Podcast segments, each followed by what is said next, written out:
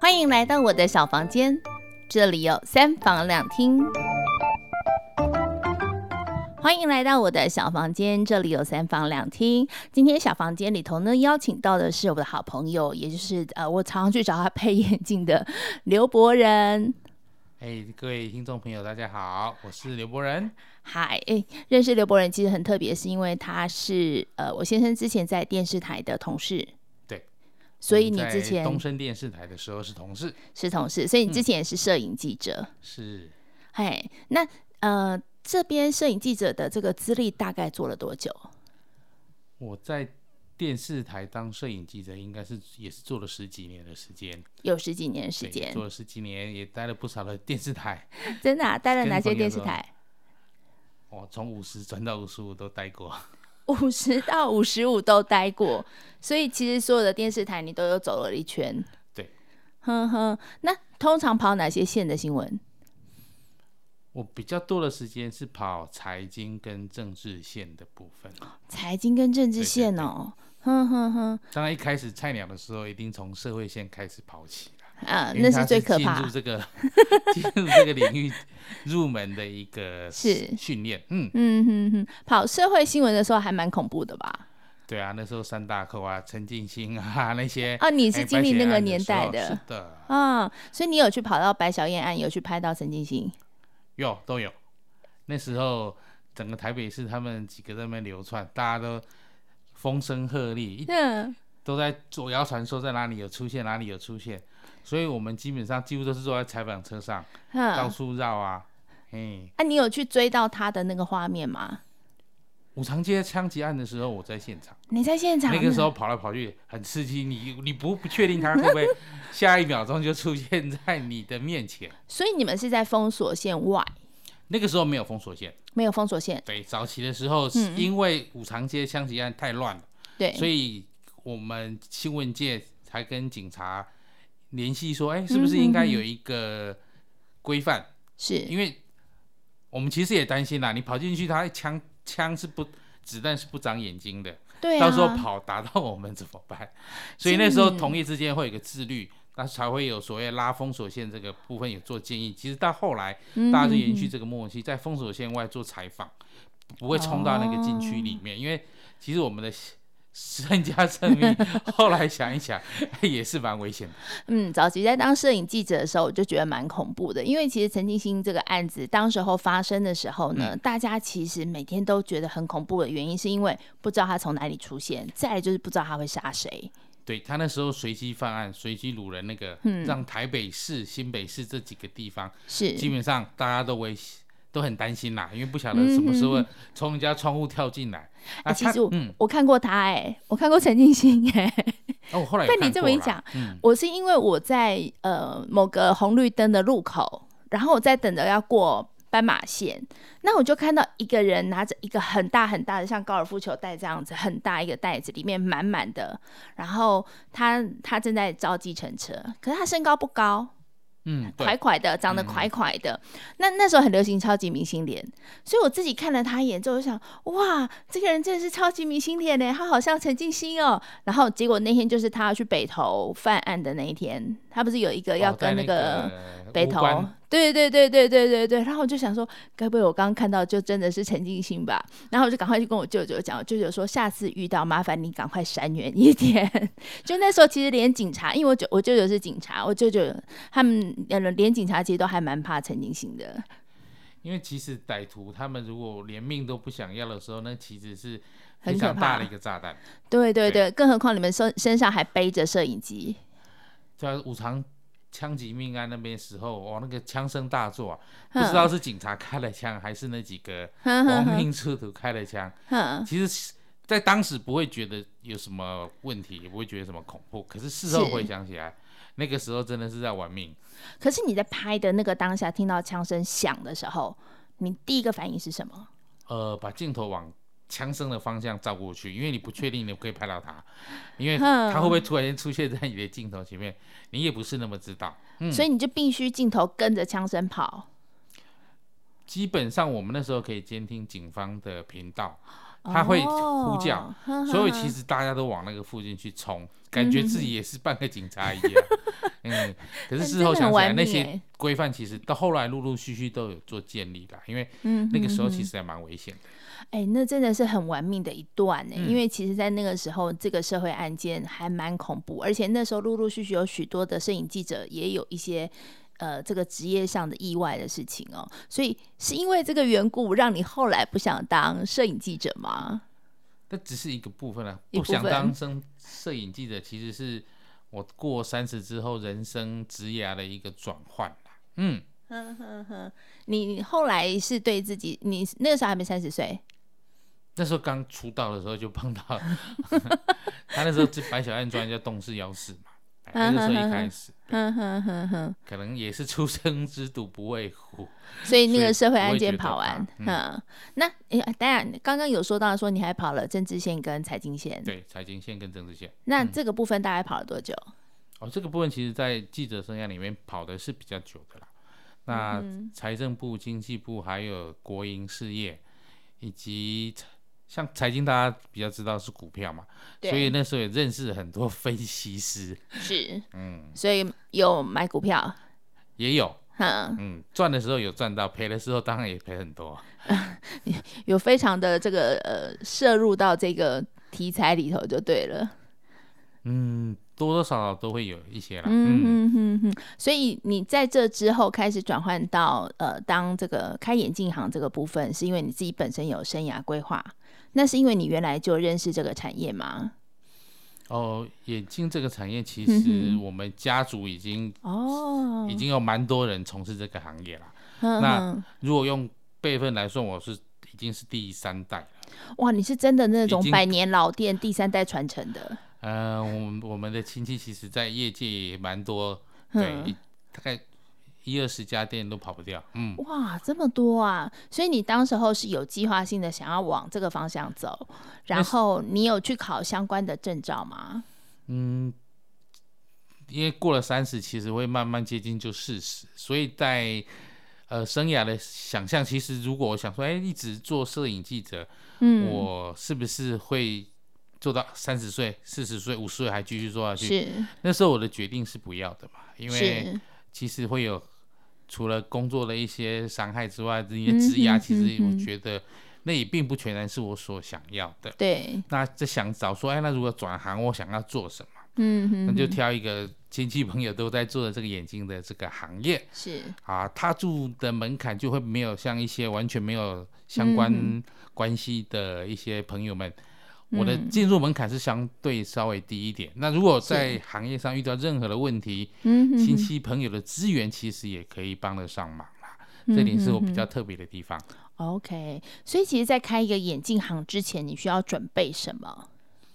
呃，基本上我们必须要对眼睛有一个相当的认识，对，然后对光学也有相当的认识，光学，对，光学。嗯。刚好跟我摄影记者的工作也有相关，因为我们都是对光线，是。对，对光线的了解其实有助于我们做眼镜这个行业。嗯哼哼哼，那进入这个眼镜行业，我就给我自己一个方向，就是说我希望能够让越多的人重见光明，嗯、让他们看得更清楚。我觉得让更多人看到这个世界的美好，我觉得是我。哎，很想努力的一个方向。嗯、是，所以在你进投入到眼镜行这个部分，你花了多少的时间开始去摸索吗？呃，从想到做，也大概花了快一年的时间。一年的时间，然后你就把自己的眼镜行开起来了。对对对，一开始就是开在大卖场里面的那个。对，一开始就是找人潮多的地方去开。那想说，嗯、呃，哪边人多？除了一除了一般的那种交通要道之外，哎，是。那时候还蛮流行大润发啦、家乐福这种大卖场，是，所以就洽询，啊，刚好哎有机会，就从卖场开始开启，嗯哼嗯哼嗯，当时候的人潮其实哎真的其实也是蛮多的啦，嗯哼哼，你自己帮你自己的眼镜行定位在一个什么样子的一个位置？因为其实现在眼镜行很普遍的，就是它有那种什么一九九九配到好，那你当时候有没有给自己的眼镜行一个定位？OK，因为其实。呃，眼镜这个行业是很专业的，是好、哦，它牵涉到我们眼睛的各方面的结构啦、病理啊、各方面。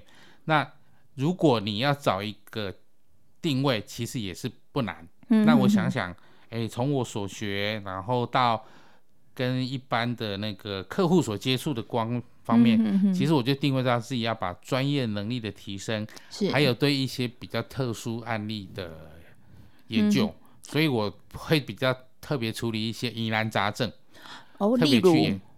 呃，有些人会有两个眼睛看出去会有复视，复视是什么？就是说你单眼看出去会有两个影像，这个其实是比较特别。理论上，我们一个眼睛看就只有一个影像，两个眼睛看起来会合成一个影像。对、嗯。那所谓的复视会有一个状况，就是说两个眼睛看出去两个影像没办法融合成一个影像，是这是一个部分。另外一部分是单眼就可以看到两个影像，这是另外一个部分。这是一般。一般眼镜行比较没办法处理，然后其实我对这个其实还蛮有兴趣的，那也特别去研究了一些。这个不是透过医疗行为，而是透过佩戴眼镜就可以改善。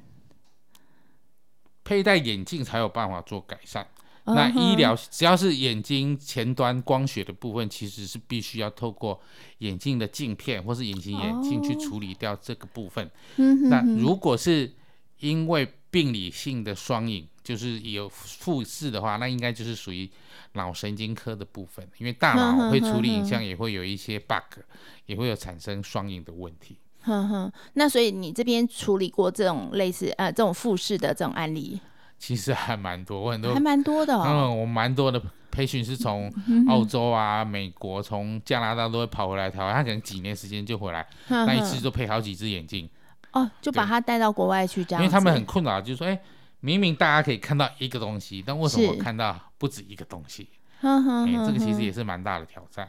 哎，这很有趣，我因为我没有听过说有人原来是呃眼睛会有产生复视这样子的一个部分，然后是透过配眼镜、戴眼镜的方式可以去做矫正。那他拿下眼镜的时候，就就是一样，就是两个影像。因为他拿下眼镜，他本身有近视或者远视，基本上的影像是模糊的，是模糊的，所以就不会有太严重双影的问题。但是当把眼睛这样可以看得清楚，嗯、那个双影的问题就会比较明显。哇，哎，原来这个这个部分其实是很复杂的哈。因为其其实讲到眼镜这一块，我觉得这个人太专业了。因为每次我看你在配眼镜的时候，这个当中有一些诀窍，然后包含到你要让顾客看得舒服。然后或者说你在对焦的时候要怎么对，嗯、这个是不是可以跟我们聊一聊？哦，其实我们要有一个最基本的概念，你配眼镜就是最基本要看清楚，嗯、对对对、哦，要看清楚。所以你你给的度数，好、哦，验、嗯、光师给你的度数，那是会让你可以看到你最佳的视力，那个是基本上我们觉得是。最 OK 的，最清楚的。对，那现在有些家长会觉得小朋友不要看清楚，其实那是错误的观念哦。因为你要看得清楚，你的小朋友的度数才不容易增加。因为有些家长会认为说太清楚就容易增加度数，因为他就会一直增加，哦、一直增加。其实小朋友现在已经知道说，增加度数最主要的原因就是姿势不良。嗯哼，好，他可能。阅读的距离或写功课的距离不足三十公分到四十公分，是他可能是趴着看或躺着看书，嗯、那个距离都很近，是那个动作在增加你近视，哦、是姿势的问题。对，而且平常如果你过度的用眼，嗯、比方说你要休息，哎，看三十分钟就要休息十分钟，是。然后你休息的时候呢，不是手机拿起来一直滑，对对对，而是要去站起来去外面走一走，动一动，看远的地方，让你眼睛离开近的，是。哎，那这样才达到休息，而不是说啊，念书休息时间就是把手机拿起来，那个状况会更糟糕啦。对对对。对，哼、嗯，所以其实如果遇到这种家长要求说你不要配太清楚的话呢，你怎么办？呃，我就会跟他说，你穿几号鞋子？嗯，好，他他比方说我穿十号，嗯、那你会觉得你穿十号鞋子，我给你十一号鞋子或给你八号鞋子，你可以穿得下吗？他说当然穿不下啊。哦，对啊，你的眼睛如果看不清楚，那就是你穿出鞋子一样。哦，所以因为要合适。嗯，因为像我每次去配眼镜，我都跟他们讲说，不用给我看得太清楚，因为我现在没有要念书。然后像遇到我这种客人的时候，哦，大人，其实我们看清楚的定义，每个人其实会不一样。小朋友为了看黑板，所以他基本上至少要达到一点零。那如果一般的人，如果他没有开车那么多，哦，他没有骑摩托车。基本上也是要达到零点八，就是零点八。对，我们一般去考驾照，它要零点八以上才会让你考，所以看得清楚，它还是有一个标准在。呵呵，你的看得清楚的标准是一点零，但是一般人呃，其实像我这样，我为什么标配那么清楚？就是因为我觉得有时候我不需要到这么清楚的境界的话，那最舒适的也至少要到零点八的视力，才有办法做分辨啦。那当然，如果有些职业驾驶，像那种连接车驾驶，他需求的视力必须要达到一点二，一点二。一点二，对，所以因为它车子很大，它必须得要看得很清楚。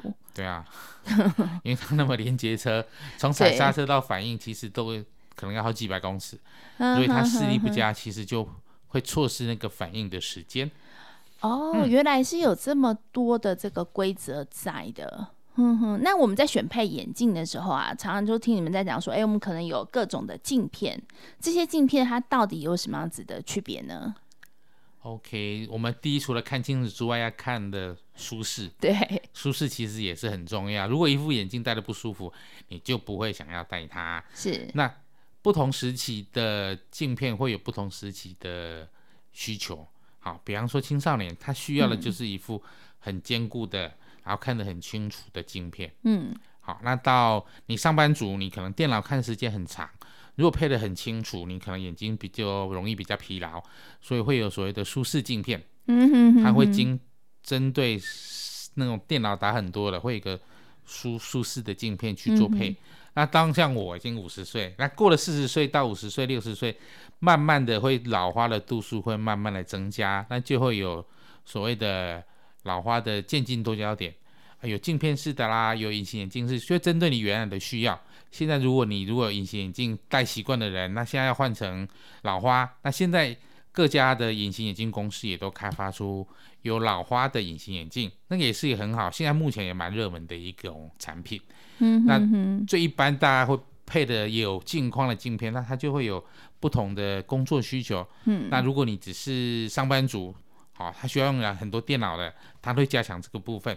那如果你是在外面业务员跑来跑去，那他有针对驾车的，还有针对属于运动型需要比较清楚的镜片，它都有不同的设计，所以我们会了解顾客的需求，嗯、哦，看他需要是，呃，他的工作室是怎么样，他需求是什么，那我们会做适当的建议他，嗯。嗯嗯嗯，所以其实镜片的选择也是很多元的，然后包含到隐形眼镜，现在你说老化的部分也都有这样子的一个隐形眼镜的，对。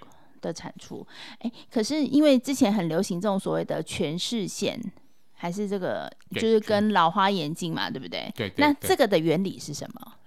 呃，我们啊，在看远的时候，嗯，好，年轻的时候看远跟看近其实同一个度数，嗯哼哼，是因为我们水晶体控制的睫状肌，它可以调整看近的度数，哦，它可以有正三百度左右的。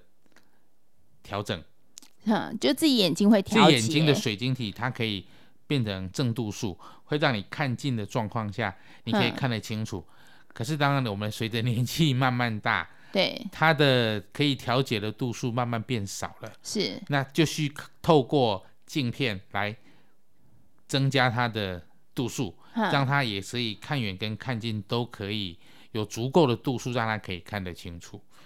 嗯，所以它的设计就是说，补足我们睫状肌调整的不足，让它有所谓加入一百度、两百度、三百度的老花在里面。那同一副眼镜，我怎么加入了老花这个部分？嗯，各家镜片的设计都大致同意，就是说，哎，看远的部分是比较眼睛看出去正正确的地方。平视的时候，对，平视的时候，那往下看的时候，就是慢慢加入老花的度数。好好，所以在镜片的下面，你们会设计成是老花的度数，然后在平视的时候设计的是一般的度数。对，那这样最大可以相差到多少而不会头晕？还是说头晕是必然的？因为我有一次讲真，我们也都老花，有一次我就去配的时候，就觉得怎么戴就怎么晕。呃，它是一个渐进的过程。嗯，好，那镜片它是渐进的，但是我们适应它其实也是渐进的。嗯哼，哼，哼。那当然，如果你越早。戴你可能老花一百度，嗯，它所需要适应的时间就比较短。嗯、那如果三百度，就是说，比方说你从一楼到地面，跟二楼到地面，跟三楼到地面，三楼到地面当然是离得越多，你需要适应的时间也比较长。嗯，它影像的变化也相对比较大。嗯，所以适应期的长短，它的老花的度数是一个考量的部分。嗯嗯，然后你工作的环境其实也有关系的。如果你是很静态的，哦、基本上就比较不会有适应上的问题。嗯，如果你是属于很动态的，会晃来晃去的，它在适应上也相对会稍微时间要久一点。这种东西一定要会用，就像你出门要开车啊，嗯、到什么地方都要有交通工具。嗯、那这个渐进多一点是我们进入熟年之后必须要用的工具，嗯、所以。一定要会去带。那我们在帮培训他在设计这个镜片的过程里面，我们会考量到它的度数，是会做不是最佳度数的调整，但是是最舒适的调整。是好，比方说它闪光很重，呵呵呵但是闪光重在多焦点来讲，它是一个会晕的一要素之一。哦，我们会试着是把它的闪光做往下调的动作。是，然后做一边周边的搭配，然后镜片片种的选择也帮他做设计，这样其实就会比较让他容易可以适适应使用这副。因为如果你任何状况下都要把眼镜拿上拿下，那其实是还蛮不方便的。所以你们是建议大家，就是如果说有老花症状的话，是戴一副就好，还是说，因为有些人是习惯换来换去的，就是例如说我看书是一副啊，然后我开车是一副啊，然后可能我平常走路是一副，会是这样子。哦，因为现在的生活哈、哦，嗯，要同时看远看近的几率真的很高，嗯、你换眼镜的速度应该没有办法那么快。是，所以各位如果去找你附近的验光师，会要可以跟他商量说啊。我不一定要远的一百分，近的一百分，我可能远的达到八十分，近的达到八十分，嗯。我生活上过得很舒服，其实这个是很好的，因为我我我我是觉得带的舒适，带的舒服，嗯，是我帮客人在配多焦点的一个很重要的元素嘛。嗯哼哼，但除非客人要求到一百分，但是那个通常不容易达到啦。我们自己都不见得考试都每次都考一百分。对，所以你是。远的舒服的度数跟近的舒服的度数结合起来，这只眼镜就会很舒服，所以让你在戴在适应上其实也会比较容易啦。嗯嗯，所以是看客人自己的舒适度，因为我其实每次在配眼镜的时候都会想说，哎，你们建议我的这个度数看起来很清楚，可是我自己觉得这个可能不是我最舒适的，嗯、那会选择要舒适一点呢，还是说呃选择你们建议的这个比较精准一点的呢？嗯，我其实都会跟我的客户做讨论，因为毕竟眼镜我们把它配的很好，它戴在脸上戴的舒服会比较 OK，而不是我我设计出一副一百分的眼镜，但他没办法戴，那等于零分一样。哼哼，嗯，所以我们还是要吻合客户的需求。你在过程里面有跟客人 talk，其实这是一个沟通，是一个蛮重要的部分。嗯，沟通出两个都可以接受的度数。嗯嗯，这很重要啦。因为如果你你硬要把它配一百分，哦，他没办法戴，他最后都不戴，不就等于零分？所以哎，我们跟他商量说，哎，如果你远的 OK 可以啊，可以八十分九十分，嗯，那近的看得清楚也八九十分哦，哦。那其实家总这个都他戴的都很舒服，这只要变成一百分了。所以你们会在配完眼镜之后，让客人戴着那个哎那个很有趣的那个眼镜，对，上面很多镜片那个眼镜四处去走走，也就是这个原因。对，就是我们会有那个工具让他试戴。嗯、那模拟他之后眼镜会长得什么样子，让他去走一走看看，戴个十分钟二十分钟，嗯，让他哎，其实，在试镜下就可以适应，也让他建立自信心说，说哦，OK，多加点对我来讲不是那么难适应的问题。嗯嗯、是，可是，在配这我就在呃试戴这个眼镜的时候，常常会发生一件事情，就是你走路的时候感觉好像脚踩空一步，这个又是什么原理呢？OK，那。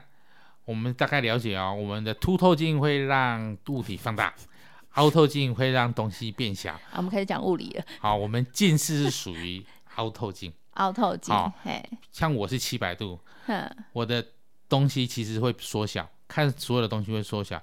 但是我戴五年、十年之后，我觉得那个是正常的。嗯。好，那我开始有老花了。哦，眼睛会适应你的眼镜。对，对，那个觉得所有东西那么小是自然的。嗯。可实际上。我看到的物体是比实际物体小，嗯哼，哼。那我有老花，比方说我老花是两百度，嗯，七百减两百等于是五百，五百度的凹透镜，它的物体的大小其实又不一样。哈，好，那当我已经习惯七百度的时候，看了五五百度的度数大小，那个是不一样的经验哦，我们大脑会觉得那个东西是不一样的，嗯，那其实东西是一样，中间会有一个认知失调的问题，那个就会造成晕，嗯、会啊、哦，因为你认知失调造成晕，是那你看东西在你大脑里面还没有改过来的状况下，你会觉得怪怪的。啊，有些会浮浮的，有人会觉得啊，好像踩空。对对对对对，那个都是短暂的现象。嗯，你可能戴一个礼拜之后，那个现象就会渐渐的不见了。嗯，可是因为我在试戴，就是你们给我的那个眼镜的时候，我就有这种感觉的话，这个是需要调整的吗？还是说我可以去习惯它就好？哦，那是必然的，嗯、因为当你用七百度看东西，跟用五百度看东西，嗯、那个东西是真的是不一样，真的不一样。好啊。你一直戴你现在单焦点的眼镜，当你换成比较度数少的时候，那个认知就不同了。嗯哼，哼，哼，所以会有一些落差在是必然的。哦，所以有落差是必然的，所以你走路起来会有点浮浮的感觉，那个真的不是因为眼镜的那个度数配的不对，而是因为你还不习惯你新的度数的关系。对。因为你透过五百度看东西，跟透过七百度看东西，嗯，它东西就会不一样。嗯、但是你一直以为那是七百度看的东西，会觉得那个东西怎么变大了、变模糊了？嗯，是因为这个样子。嗯，嗯另外啊，因为我曾经有过，就是我很喜欢那个，哎，我很喜欢那个眼镜的度数，可是那个镜框断掉了。然后我就把它拿去换了一个镜框。那这样子换的过程当中，会不会造成你戴起来不够舒适呢？因为我发现说戴起来好像会有一点点胶跑掉，这个是又是什么样子的缘故吗？OK，我们镜片它有的光学中心，嗯，那我们正常的状况下会跟我们的眼球的视觉中心做吻合。这个部分，等一下，光学中心跟视觉中心怎么去？我们在镜片里面的正中心就是它的光学中心，是。那我们眼睛看出去那个直线，眼睛看出去的直线，那个就是视觉中心。是。好，我们最基本上一副舒适的眼睛，就是这两个要合在一起的。他们两个必须得是同一直线。对，在一个范围内是一个同一个直线。对。对嗯嗯，我平视出去，我眼睛看出去的那个必须得是眼镜的光学中心。好。对。这样是戴眼镜最舒服的时候。嗯，那你旧的眼镜如果换到另外一副眼镜里面，它大小可能会有一些改变。对，所以镜片会需要修整，所以它的光学中心就会有一点点的落差，嗯、就会跑掉。对，一般就所谓的跑掉嘛。那它有一些容许的范围，百分之十是可以接受，但是有些人相对比较敏感的状况下，那我就建议你，那干脆就直接换新的了。哦，太敏感的部分，其实它就带觉得不舒服。每个人的敏感度不一样。嗯嗯嗯嗯。那这个是可以再做调整的吗？还是说其实就已经配上去就没办法？就是在挑选第二支镜框的过程里面，嗯、我们会考量到说跟原来的镜框是不是还比较接近？对对，如果比较接近，这个落差就比较不容易被凸显出来。是啊，如果形状差太多，镜片需要改的部分比较多，就有可能会。光学中心跟视觉中心就会没有合在一起。嗯哼哼哼，原来配眼镜你要在意的是自己，难怪你们每次都会拿一只呃一把尺，嗯，去量那个所有的民众他们可能眼睛之间的距离，再去决定你的眼镜怎么去做。哦，原来是这样子哦。哎，那最后要问一下，就是那我们在选呃镜框的时候，有没有什么样子的事情要特别注意？因为我发现说，其实镜框的价差还蛮大的。那这个差别到底在哪里呢？呃，一副镜框，我觉得戴了舒适的镜框就是好镜框啦。嗯哼，那每个人喜欢的东西其实也不一样。对，好，那最重要就是你戴的舒服，戴的轻，然后它。镜框的本身要坚固耐用，嗯哼，好美观，嗯啊，有些人会选择镜框，呃，比方说形状是不是可以修饰到自己的脸型，嗯，或者他喜欢特殊的颜色，都很都有可能会影响到你选择镜框。嗯、那我觉得自己戴在脸上，自己觉得看得很舒服，是，然后感觉戴起来也很 OK，那就是一个好的镜框。嗯，所以其实是以自己的舒适度来做选择，不用特别去选说我要塑胶的，或者说我要金属的。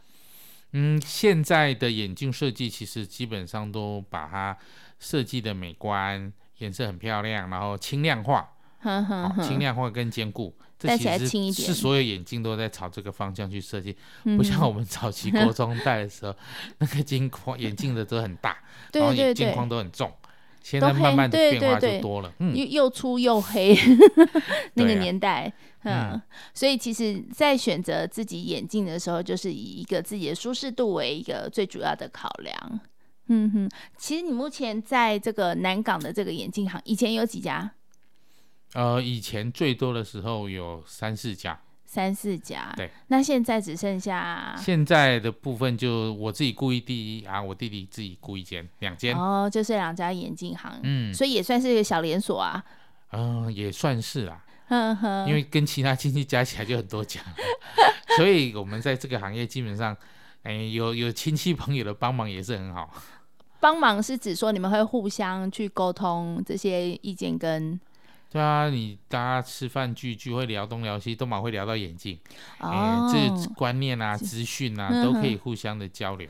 那像你们这样子的话，你们是需要去考验光师的证照吗？对，验光师基本上现在各个医学院里面都有开所谓的视光系，视光系念四年，然后实习一年，毕业之后呢，考试院他要举办国家考试，那考试合格之后呢，他就会给你证书。你要拿到卫福部去申请医师人员的执照，申请下来之后呢，嗯、又到各各县市的工会去申请职业执照登记。嗯，哦、其实它也要医师人员完整的规范，所以你现完整哎，对，所以你现在到眼镜行去哦，配眼镜就要请认明，要有执照，嗯、对自己的也有保障，因为我们的训练会比较完整。嗯，那你们需要一段时间去再去做一些训练吗，或者是进修？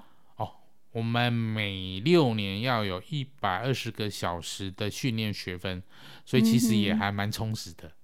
一百二十个小时的呃进修学分的这个部分是指你们要再去参加研讨会，还是说自己怎么去做进修？哦、我们要去呃有请各方面的专业人士再来上课，哦、啊，这上课必须要得到卫福部的核准，哦、才有学分。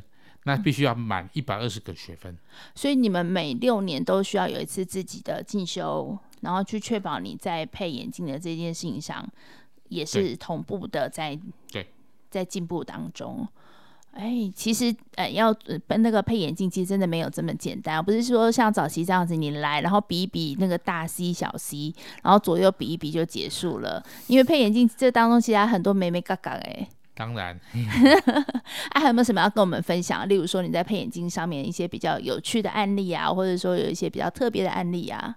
一般来讲哦，你到眼镜行去，是你可能就是找自己从小认识的验光师去做，对对对，然后基本上他也了解你的状况。嗯，那我们比较多就是那种认识十几二十年的朋友，就算我们搬到哪里，他也是都千里迢迢跑来，甚至他们跑到国外。他们也会忍个几年回来，然后一次就配很多只。我觉得这人情味还蛮特别的。嗯哼嗯，就是你比呃，他们比较相信你啦，而且也知道说你配眼镜的状况。对，好，你刚刚说到你就是配复视的这个部分是比较特别的，有没有比较更难的一些，或者说有一些比较特别的案例？而我一个客户他是住在澳洲，嗯，哦，他已他其实已经。